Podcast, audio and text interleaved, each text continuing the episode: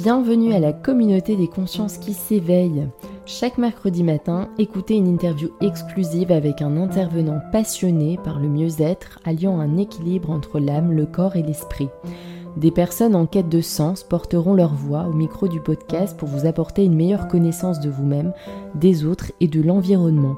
Il y aura aussi bien des thérapeutes que des médecins, des auteurs, mais pas que, puisqu'il y aura aussi des artistes, des réalisateurs, des journalistes et des porteurs de projets sens.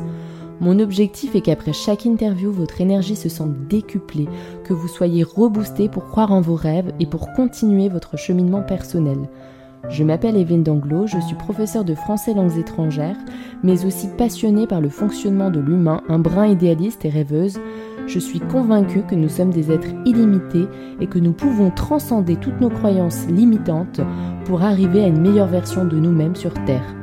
Pour soutenir ce projet Sens, vous pouvez vous abonner au podcast pour suivre tous les épisodes, vous abonner à la newsletter sur le lien Linktrambio via le compte Instagram ou Facebook, nous suivre sur les réseaux mais aussi faire un don ou commander un Zafou ou Bolster de la marque Consciousness, fabrication française et produits de grande qualité assurés. Très belle écoute, à bientôt. Bonjour aux consciences qui s'éveillent. Aujourd'hui, je suis très très contente d'accueillir Émilie Drouet. Bonjour Émilie. Bonjour tout le monde, bonjour Evelyne. Alors pour les personnes qui ne te connaissent pas encore, je vais te présenter. Bien sûr, après, je te laisserai la parole aussi pour toi-même te présenter, nous expliquer ton parcours. Mais aujourd'hui, je voudrais vraiment m'appuyer sur ton ouvrage. Hop, je le montre à la caméra, comme ça les personnes pourront le voir. Donc, il s'intitule Je vais t'aimer, mieux mon corps, présenté aux éditions Guitré Daniel. Donc aujourd'hui, on va vraiment s'appuyer euh, bah, sur euh, ton parcours, mais surtout cette volonté, cette motivation et cette force qui t'a poussé à te transformer en perdant quand même plus de 80 kilos.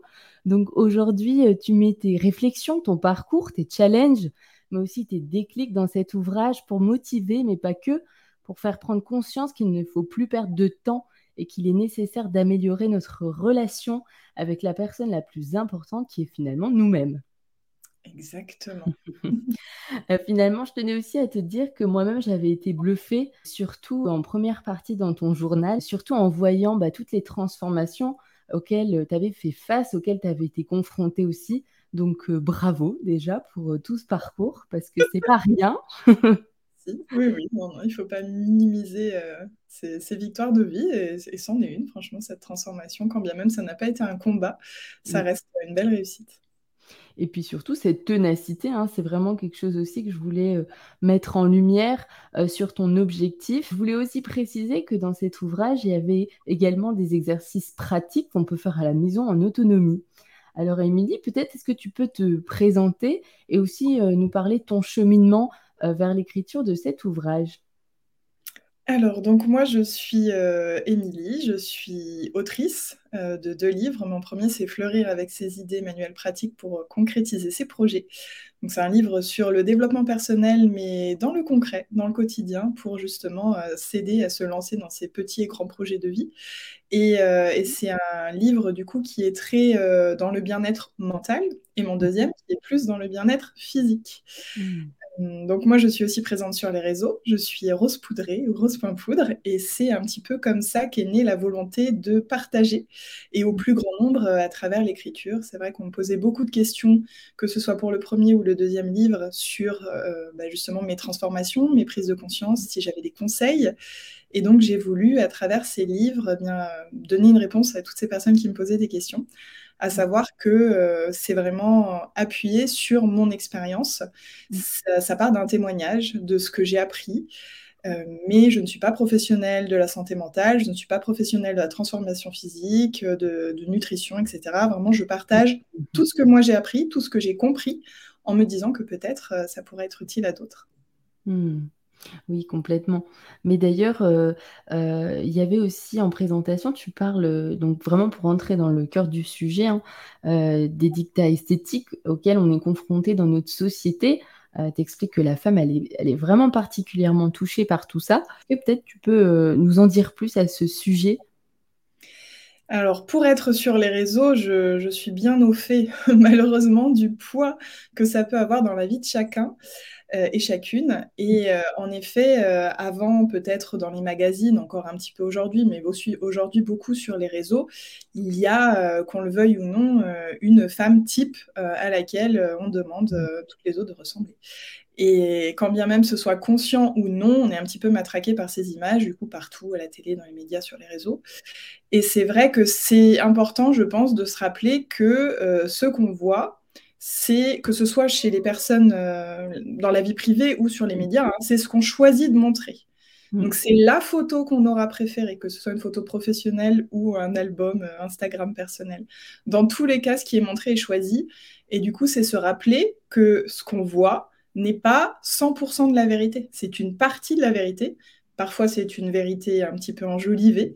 Mais euh, c'est normal, finalement, qu'on ne se reconnaisse pas à travers tous ces moments choisis parce que nous, on, se voit au quotidien. Et on ne voit pas que ce un dixième, que cette photo où on trouve euh, qu'on est plus souriant, ou que sais-je. Donc, trop beau. trop beau pour être vrai. Donc c'est normal en fait qu'on ne se sente pas forcément représenté parce que on est encore dans cette société d'image où tout doit être beau, lisse, mais ça évolue. De plus en plus, on voit euh, des marques qui ne retouchent plus leurs photos, des marques de sous-vêtements, de vêtements, euh, qui montrent d'autres tailles, d'autres couleurs, d'autres types de peau, d'autres marques sur la peau. Maintenant, on voit beaucoup de vergetures aussi euh, sur, sur les sites. Ça évolue dans le bon sens. Et, et, je fais aussi ma part sur les réseaux, du coup, en montrant euh, un vrai corps, en montrant mon corps euh, en ayant perdu 80 kilos, qui est un corps avec de la peau distendue, avec d'autres mmh. marques. Mais, mais c'est normal, et c'est un corps normal. Mmh. Et c'est aussi pour ça que euh, dans ce livre, il y a beaucoup de photos qui ont été prises par Flavie Edel. C'est une photographe mmh. self-love qui nous apprend à nous aimer à plus, à nous voir autrement, qui met en lumière les choses que la société aimerait cacher par exemple. Et, donc voilà, je l'ai choisie pour ça. Donc c'est elle euh, qui a fait la photo de couverture, qui n'était pas du tout prévue au passage, parce que montrer mon visage sur la couverture. Et finalement, cette photo euh, s'est imposée. Et dedans, euh, il y a différentes parties de mon corps, mais il y a également différentes parties d'autres femmes que j'ai voulu inclure pour que tout le monde se sente représenté dans mon livre et pour qu'on s'y sente bien, en fait, pour qu'on s'y sente normal, pour qu'on s'y sente accueilli. Mm voilà. Il y avait aussi quelque chose, je voulais rebondir sur le fait que c'était courageux aussi de ta part d'exposer justement la vérité sur les réseaux sociaux, sur Instagram, parce que c'est vrai quelque part, en fait, c'est un peu s'exposer, montrer une part de soi qui est vulnérable et qui pourtant est magnifique, puisque chacun, on est tous euh, euh, des êtres humains, enfin je veux dire, euh, on devrait tous montrer quelque part la vérité. Et pourtant on le fait pas. Donc c'est courageux, mais est-ce que tu pourrais dire aussi qu'il euh, y a des points négatifs à exposer cela sur les réseaux? Oui, alors de toute façon, à partir du moment qu'on s'expose et que ce soit son corps ou pas, euh, il y a forcément euh, un impact qui n'est pas toujours 100% positif parce que ça va toucher des gens qui vont pas forcément être bienveillants. Donc à partir du moment où on, s'expose, forcément. Après, de plus en plus, comme je disais, on va quand même vers une ère où on, montre plus la vérité. Il y a un gros mouvement body positif. Il y, a, beaucoup de gens qui se montrent. Et moi, la première, j'ai mis beaucoup de temps à me montrer sur les réseaux. Donc, quand j'étais à 155 mhm. kilos, par exemple, euh, je ne me montrais pas spécialement, non pas parce que j'avais honte de moi. Au contraire, je me suis toujours aimée et je pense qu'on pourra revenir là-dessus. Mhm. Mais euh, c'est parce que j'ai senti que les gens en avaient besoin. Les gens avaient besoin de représentation et les gens appréciaient voir par exemple comment je m'habillais, ils appréciaient se reconnaître ou tout simplement voir de la diversité. Et donc c'est pour ça que j'ai commencé euh, à mmh. partager des photos de moi dans mon entièreté. Et, euh, et donc c'est quelque chose que j'ai naturellement continué en fait pendant ma transformation, continué à montrer mon corps et j'ai continué à le montrer après.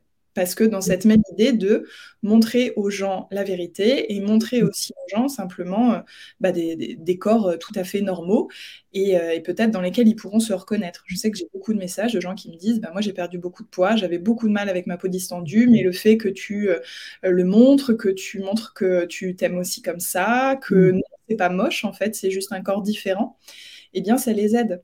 Donc, euh, donc c'est aussi pour ça que je le fais. Et puis, euh, le revers de la médaille, euh, bien, c'est quelques personnes, mais très peu honnêtement, qui vont simplement trouver ça moche, qu'on ne devrait pas s'exposer mmh. comme ça, qu'on ne devrait pas montrer de la peau qui pend ou des bourrelets ou que sais-je. Mmh. et puis des gens qui remettent en doute ma parole. D'accord. C'est le mmh. plus, hein, on va dire que, que je vais recevoir comme message négatif, mais c'est très peu, encore une fois, hein, c'est même pas 10% que je reçois. des gens qui pensent que je me suis fait opérer, quand bien même il n'y a pas de honte à se faire opérer, mais ce n'est pas le cas. Donc, donc voilà, c'est plutôt, c'est plutôt de ce côté-là, mais sinon, les gens sont globalement bienveillants. Hmm, bon, ça c'est une très bonne nouvelle d'ailleurs. Mais euh, oui, tu, cites cela. D'ailleurs, nous ne sommes pas responsables de la façon dont les autres reçoivent l'information. Donc là, tu viens aussi d'expliquer un peu euh, bah, l'effet que ça a. Quoi. On peut pas, euh, on n'est pas responsable des comportements des autres non plus. Parce que c'est vrai que quand on montre un changement, quel qu'il soit, en général, il y a deux types de réactions. Il y a les gens que mhm. ça va motiver, que ça va inspirer, qui vont avoir envie peut-être d'aller euh, dans ce enfin, vers ce chemin-là, en tout cas le leur, mais à leur façon. Et puis il y a des gens euh, que ça va euh, culpabiliser parce qu'ils vont se voir dans le miroir que je suis et voir que quelqu'un y arrive, pourquoi pas moi, pourquoi moi j'y arrive pas. Et du coup peut-être que c'est faux, peut-être qu'elle ment parce que je pense que c'est impossible pour moi, ou tout simplement se dire bah voilà elle elle y est arrivée, moi j'y arrive pas. Du coup je me dévalorise. Et, et c'est aussi pour ça que les commentaires euh, plus ou moins négatifs, je les prends pas personnellement parce que je sais que c'est souvent euh, cet effet miroir en fait qui fonctionne et c'est que les mhm. gens euh, se voient en moi et voient ce qu'ils n'arrivent pas, ce qu'ils aimeraient faire. Et donc c'est vrai que, comme je le dis souvent, entourez-vous de gens qui vous font du bien. Si à l'heure actuelle, c'est culpabilisant pour vous de voir quelqu'un qui est dans un changement que vous espérez, eh bien arrêtez de côtoyer ou de suivre cette personne si aujourd'hui, ça ne vous fait pas de bien. Peut-être que ça va mûrir un petit peu. Euh, laissez aux gens que ça enthousiasme le plaisir euh, de suivre ces gens. Mais voilà, moi, je sais que j'ai reçu quelques messages de personnes qui m'ont dit, franchement, euh, je t'adore, j'adore te suivre, mais en ce moment, j'ai arrêté de te suivre parce que je me sens pas bien quand je te regarde, parce que moi, j'arrive pas à avancer, donc j'ai besoin d'un peu de temps. Et franchement, faites-le. Voilà, c'est votre, votre bien-être avant tout. Et c'est important, je pense, de se questionner sur bah, les gens qu'on côtoie et les médias, les contenus aussi euh, qu'on côtoie et, qu'on va consulter en fait. L'important, c'est que ça nous fasse bien ou en tout cas que ça nous questionne mmh. et pas de mal. Mmh. Et il y a aussi quelque chose euh, qui est, qui est touchant, c'est que tu expliques qu'avant même euh, ta propre transformation, donc physique, mentale. Euh, en fait, tu expliques que tu as toujours aimé ce corps, donc euh, là, on, y revient. Mais euh, ma question serait justement, quel a été le moteur principal pour, pour cette transformation? Oui, donc c'est vrai que c'est aussi ça qui a motivé l'écriture de mon livre. Je me suis rendu compte que mon message était atypique, à savoir je n'ai pas voulu changer parce que je ne m'aimais pas. Euh, j'ai voulu changer pour m'aimer mieux, d'où le titre de mon livre, euh, parce que j'ai toujours aimé mon corps, j'ai toujours aimé voilà, me, prendre soin de moi, j'ai toujours, j'ai toujours été coquette et, euh, et, peu importe mon poids. En fait, mon poids n'a jamais été un problème. Au-delà de ça, j'ai toujours été en bonne santé.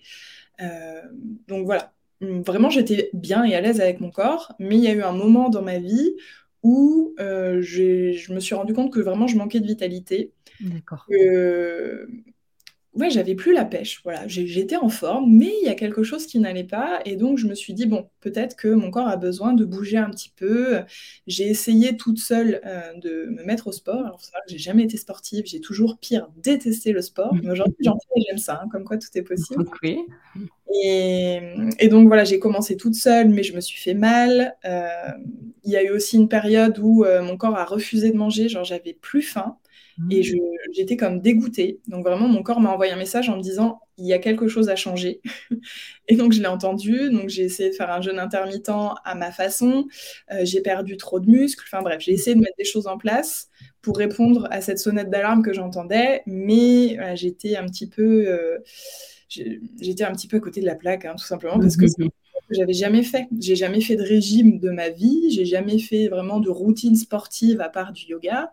Donc voilà, je me lançais dans quelque chose à l'inconnu et c'est pour ça que j'ai choisi d'être accompagnée par une coach euh, en transformation physique qui euh, était euh, spécialisée donc dans l'accompagnement sportif et nutritionnel.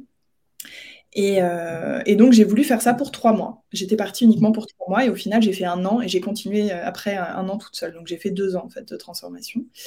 Euh, j'ai voulu commencer trois mois tout simplement en me disant bon bah ça va me faire du bien, je pense que ça va me donner de bonnes habitudes, en tout cas ça va m'apprendre les bases sur comment bien faire du sport sans me faire mal, sur comment rééquilibrer mon assiette parce qu'à l'heure actuelle je perdais du muscle donc c'était pas normal. Donc, donc voilà, j'ai fait ces trois mois et à la fin des trois mois, je me suis rendu compte que mon corps n'attendait que ça. Mais vraiment, sa réponse a été tellement positive, je me suis sentie tellement mieux.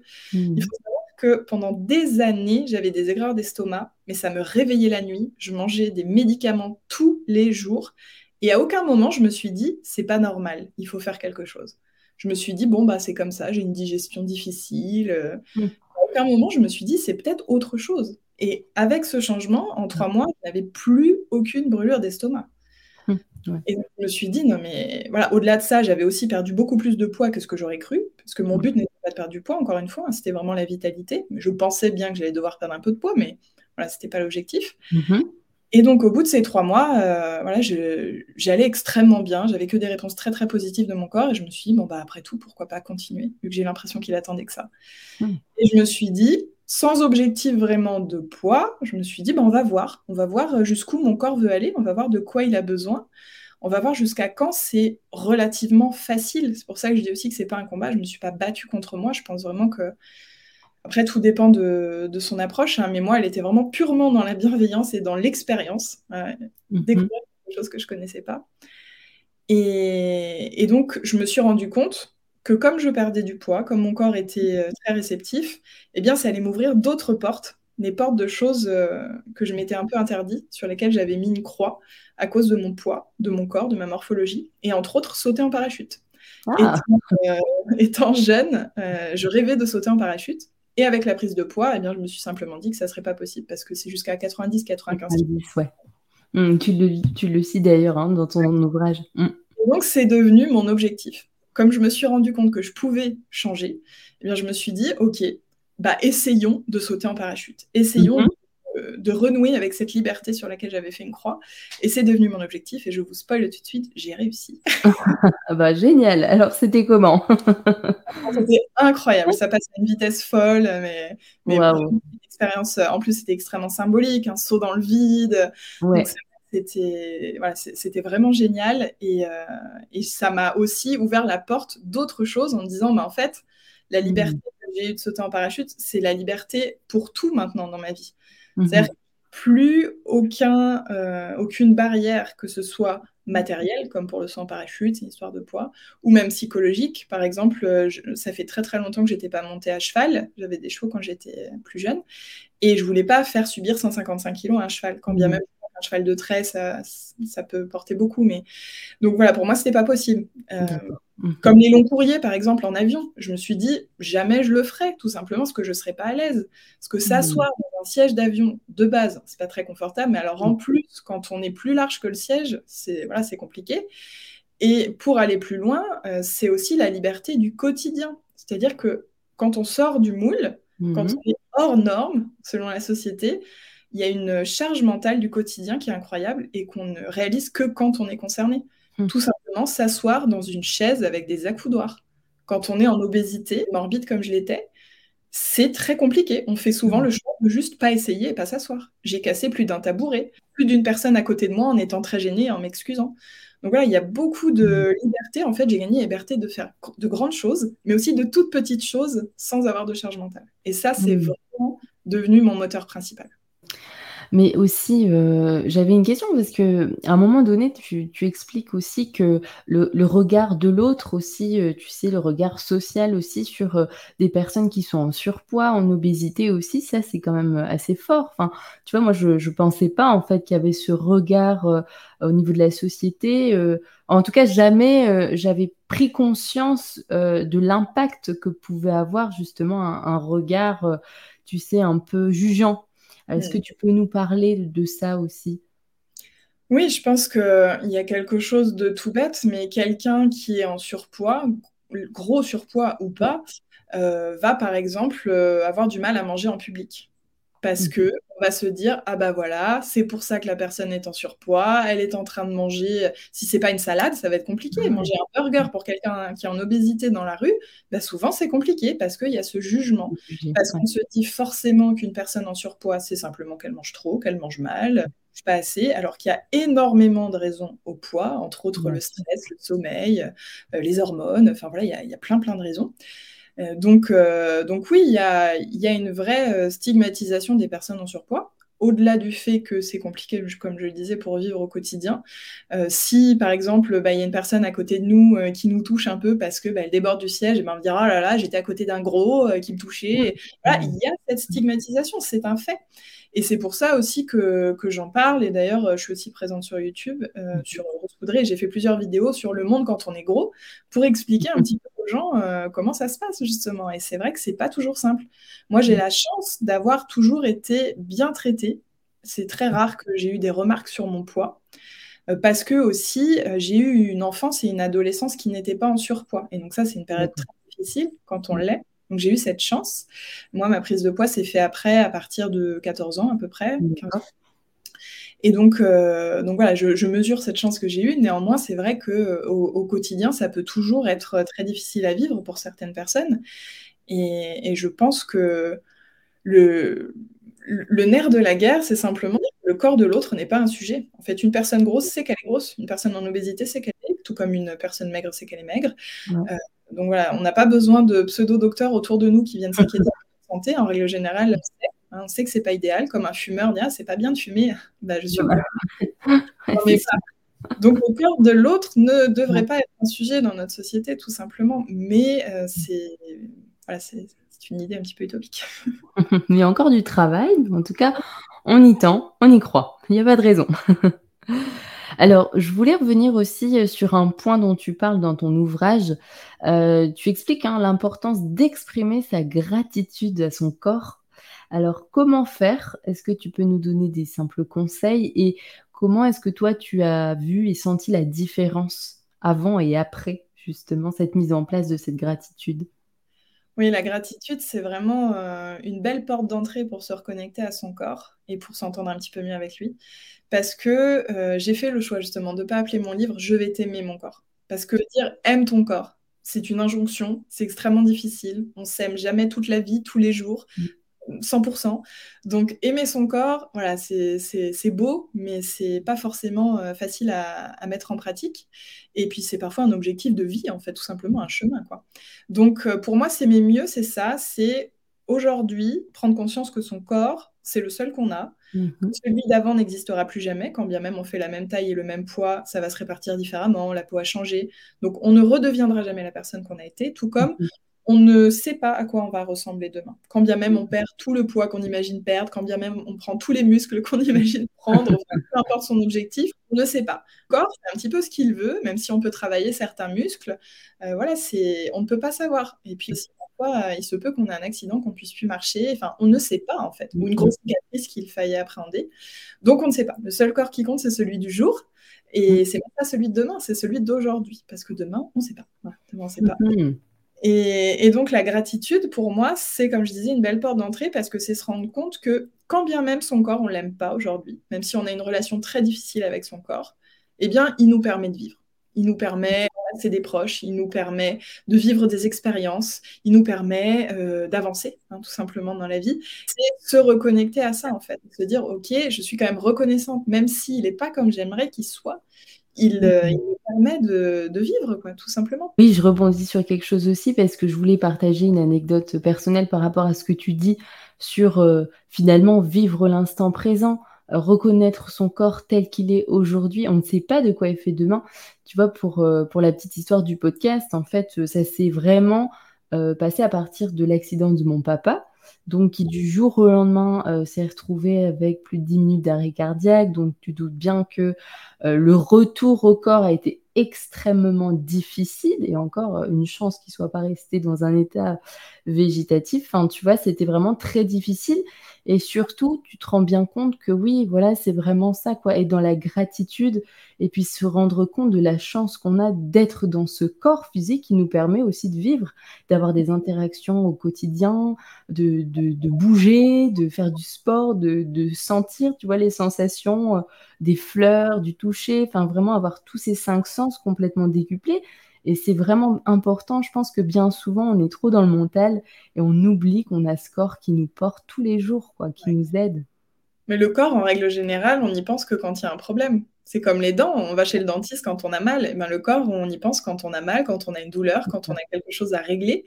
Et c'est dommage. Et moi, la première, hein, c'est ce que j'explique euh, aussi dans mon livre. Et c'est là où je me suis rendu compte que j'avais beau aimer mon corps, il y avait quand même une manque, un manque de considération.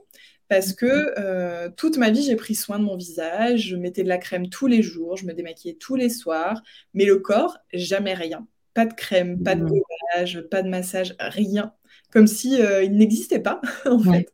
Et donc je me suis rendu compte qu'on n'était pas en train de vivre une histoire d'amour, mais plus une colocation. Voilà, ouais, sais pas sur les pieds.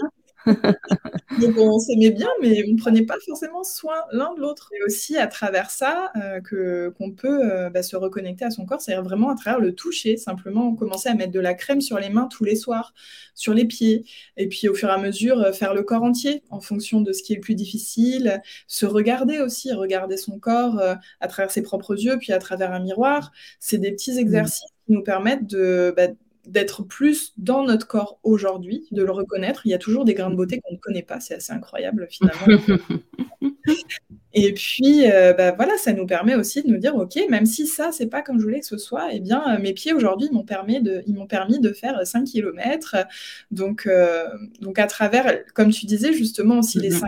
c'est aussi, ça permet de se reconnecter à soi et à son corps sans chercher à aimer tout dans sa mm-hmm. globalité, mais juste à lui dire un peu merci et puis à en prendre soin par l'extérieur, comme je disais, avec des crèmes, mais aussi par l'intérieur, avec bonne hydratation, boire assez d'eau, avec euh, une, alimentation qui euh, nous permet de bien digérer, d'avoir un bon transit, Combien mhm. de fois on mange des choses en se disant Oh, je vais pas bien digérer, mais c'est pas grave, j'aime trop ça.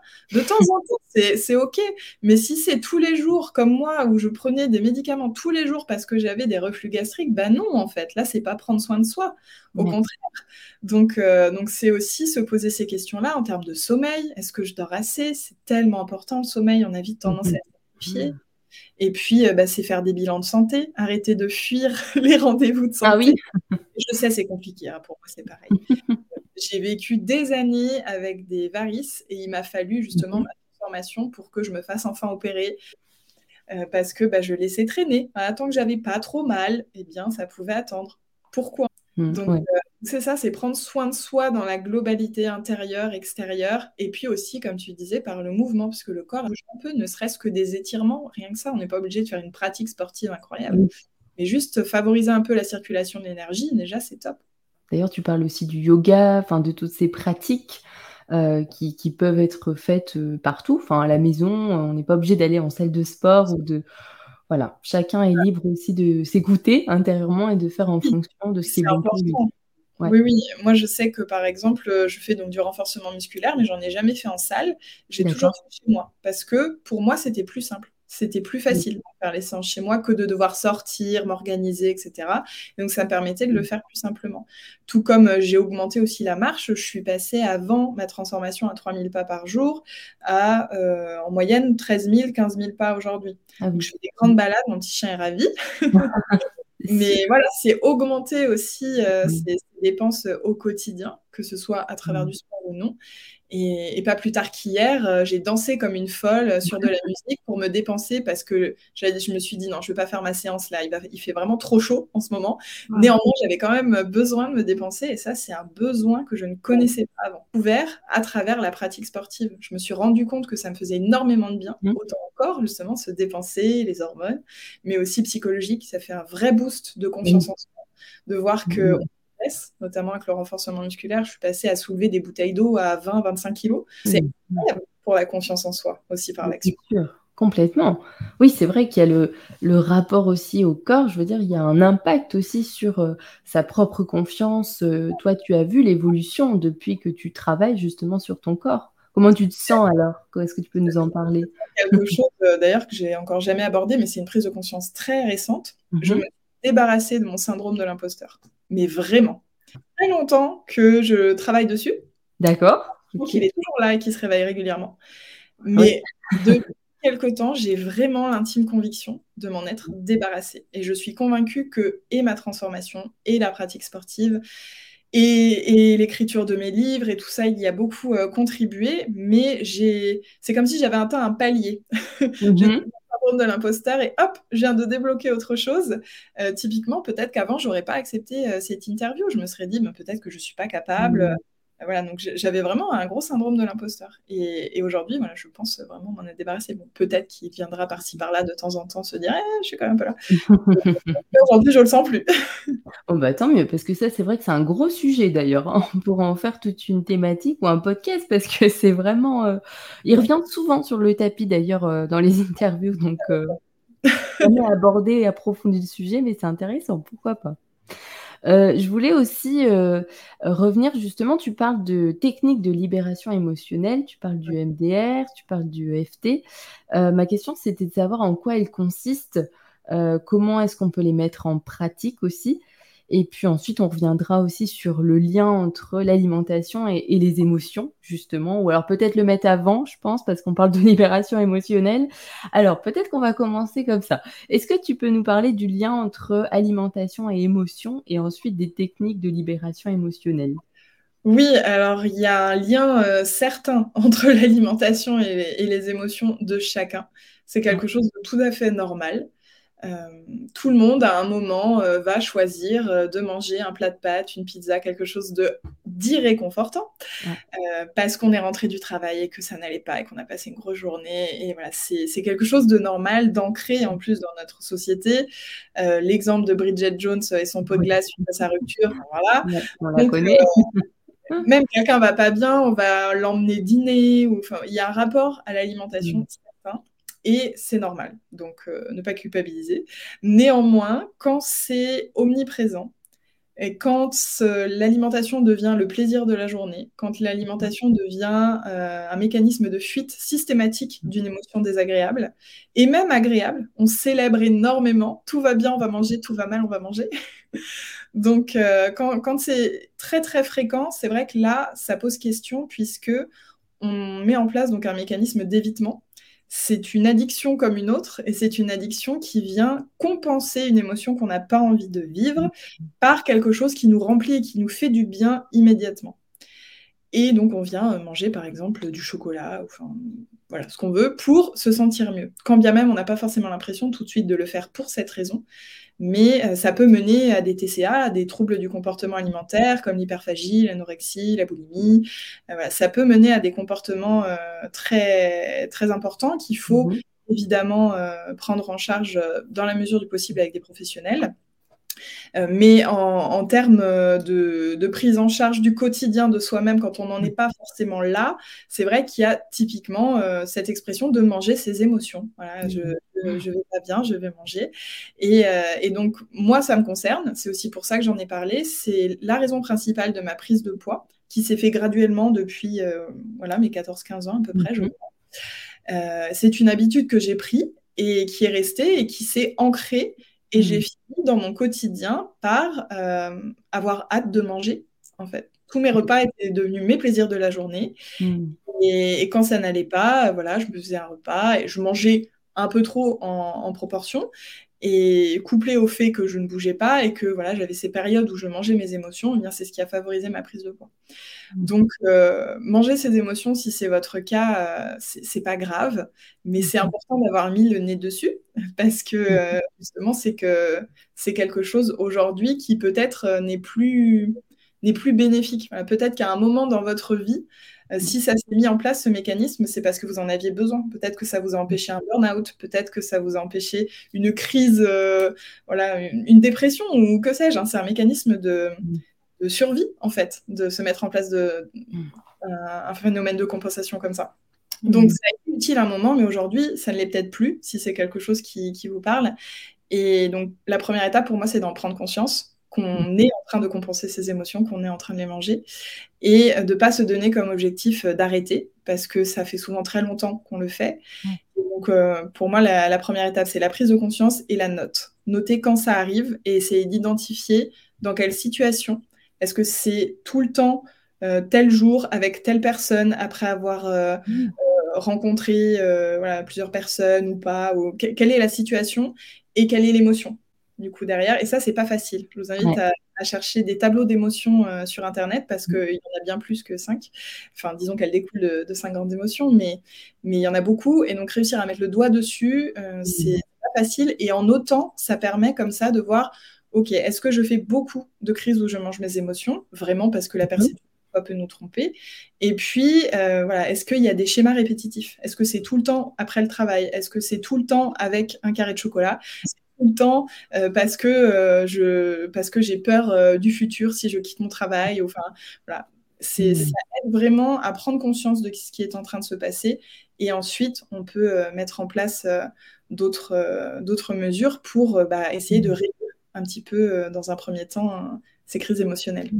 Oui, parce que finalement, c'est, que, c'est des automatismes qu'on crée, hein, c'est ce que tu expliques. C'est des habitudes qu'on n'aime pas, mais c'est des habitudes qu'on a réussi à bien mettre en place. Bien ancrées dans notre quotidien.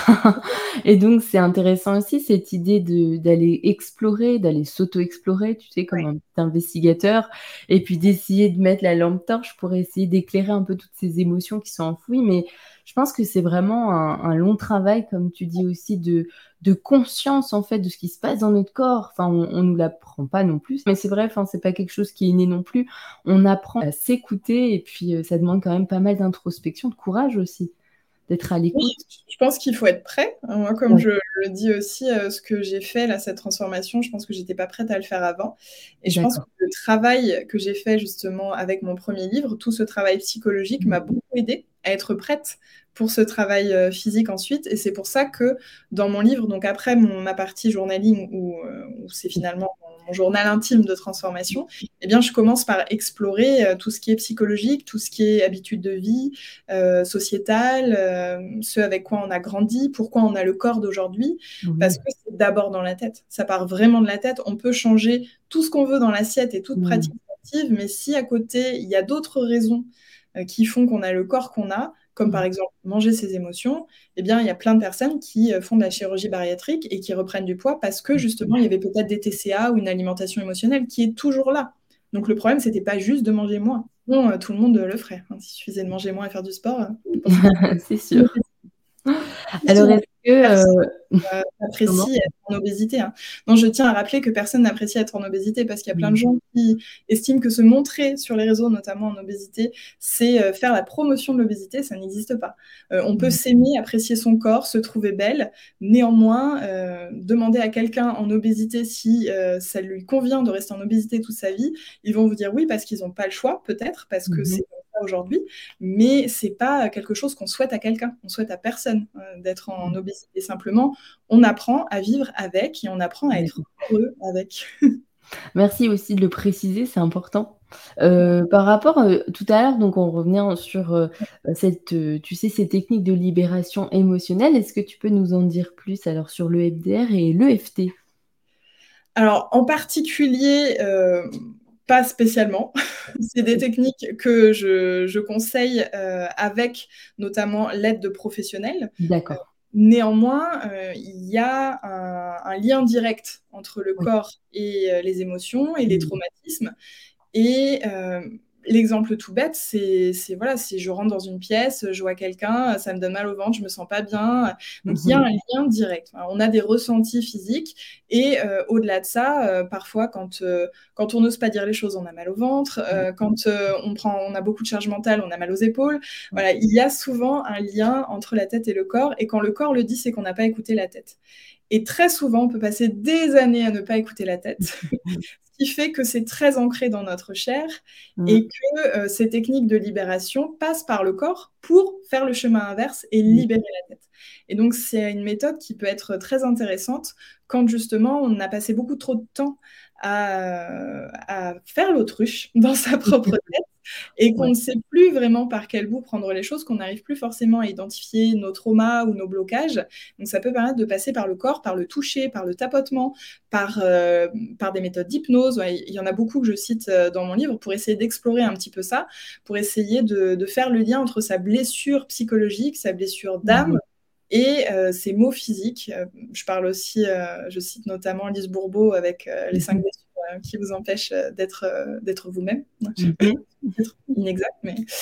Et, donc, c'est vrai que, par exemple, on a la blessure d'humiliation et on voit qu'il y a des masques qui sont très typiques et des compositions corporelles qui sont typiques aussi.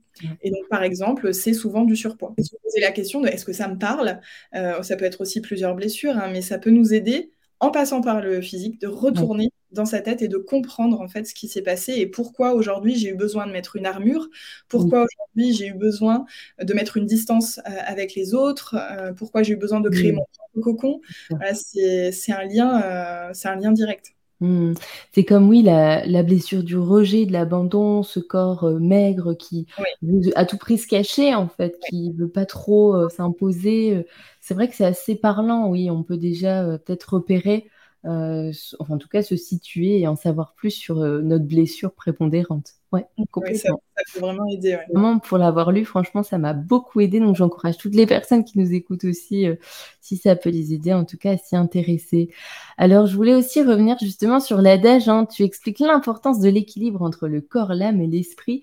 Alors, je t'en parlais en off, en expliquant que ça m'avait aussi beaucoup parlé parce que euh, ça fait partie aussi de l'introduction du podcast de l'éveil des consciences. Est-ce que tu pourrais peut-être définir ces différents mots et tout simplement nous en parler et comment prendre soin de euh, chacun de ces, enfin, chacune de ces parties plutôt oui, alors c'est quelque chose que j'ai aussi réalisé euh, pendant ma transformation parce que donc euh, je ne m'attardais pas sur mon corps, tout simplement.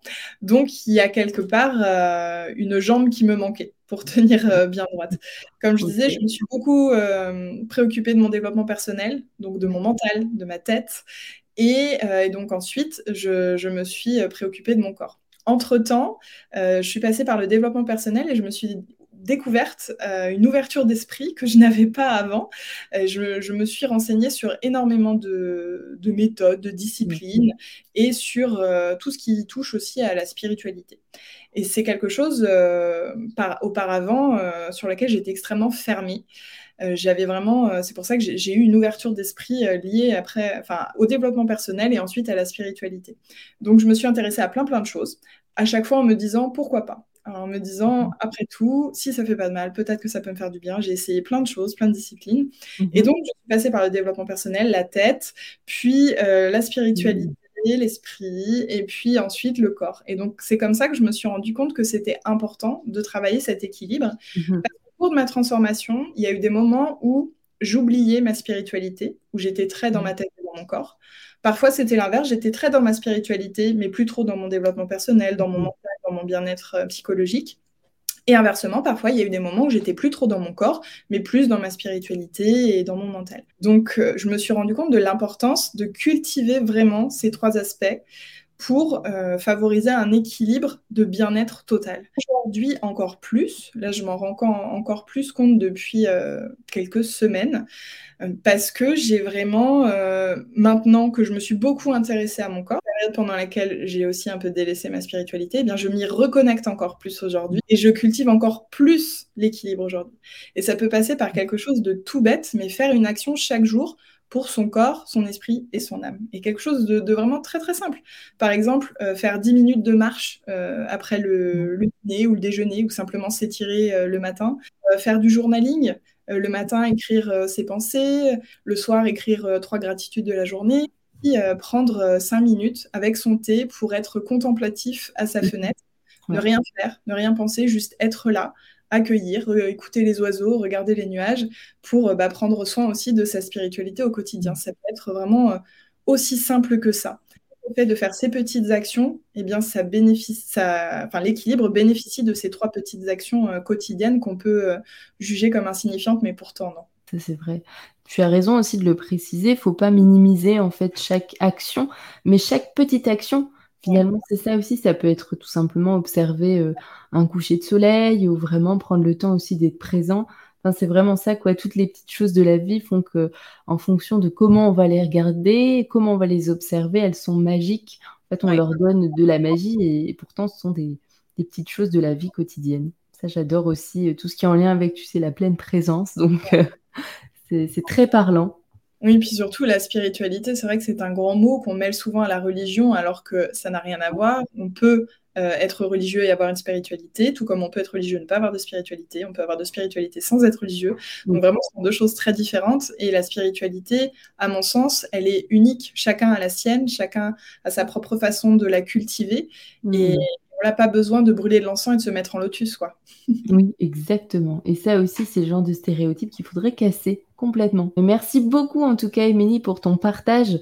Euh, vraiment, euh, j'incite aussi toutes les personnes euh, qui souhaitent découvrir ton ouvrage comme je le disais, avec des exercices pratiques. Euh, le journal, hein, euh, en première partie aussi, où tu expliques que c'est ce que tu disais aussi, toute ta transformation psychologique, tout ce que tu as vécu. Enfin, vraiment, il y a, de quoi faire. Vous apprendrez plein de choses. Est-ce que tu veux rajouter? Oui. Ah bah justement, tu allais dire, est-ce que je veux rajouter? Justement, ce que je veux rajouter, c'est que dedans, il y a cinq témoignages de professionnels, donc de santé euh, psychologique, mentale, physique. parce que, comme je vous l'ai dit, moi, je ne suis pas professionnelle dans mmh. ces matières. Je vous partage mon expérience et je voulais justement qu'il y ait aussi des réponses à des questions qui viennent de professionnels. Mm. Et également, il y a leurs coordonnées pour que si on a besoin d'aide dans tel ou tel domaine, donc il y a sophrologue, euh, naturopathe, diététicien, coach sportif, euh, voilà, et bien on puisse avoir euh, des contacts directement pour, pour essayer de creuser un petit peu et avec de l'aide. Complètement. Donc merci. Et puis de toute manière, l'ouvrage est disponible un peu partout, dans toutes les librairies, en ligne aussi sur Internet. Voilà, donc je n'hésiterai pas aussi à mettre, euh, bien sûr, euh, ton lien Instagram et YouTube pour les personnes qui souhaitent découvrir aussi, euh, ce que tu partages sur les réseaux. en tout cas, un petit dernier mot de la fin peut-être, Émilie? Qu'est-ce que tu voudrais partager à la communauté des consciences qui s'éveillent? Ça peut être ce que tu veux. Eh bien, j'aimerais vous dire de ne pas attendre demain et dès aujourd'hui, de faire une petite action pour votre corps. Voilà, quelque chose de très mmh. simple. Vous hydrater, par exemple. Voilà, ce soir, mettre de la crème sur le corps. en conscience, si, on peut. Ben, grand merci, merci de nous avoir écoutés. N'hésitez pas, si vous le souhaitez, bien sûr, à partager, à commenter.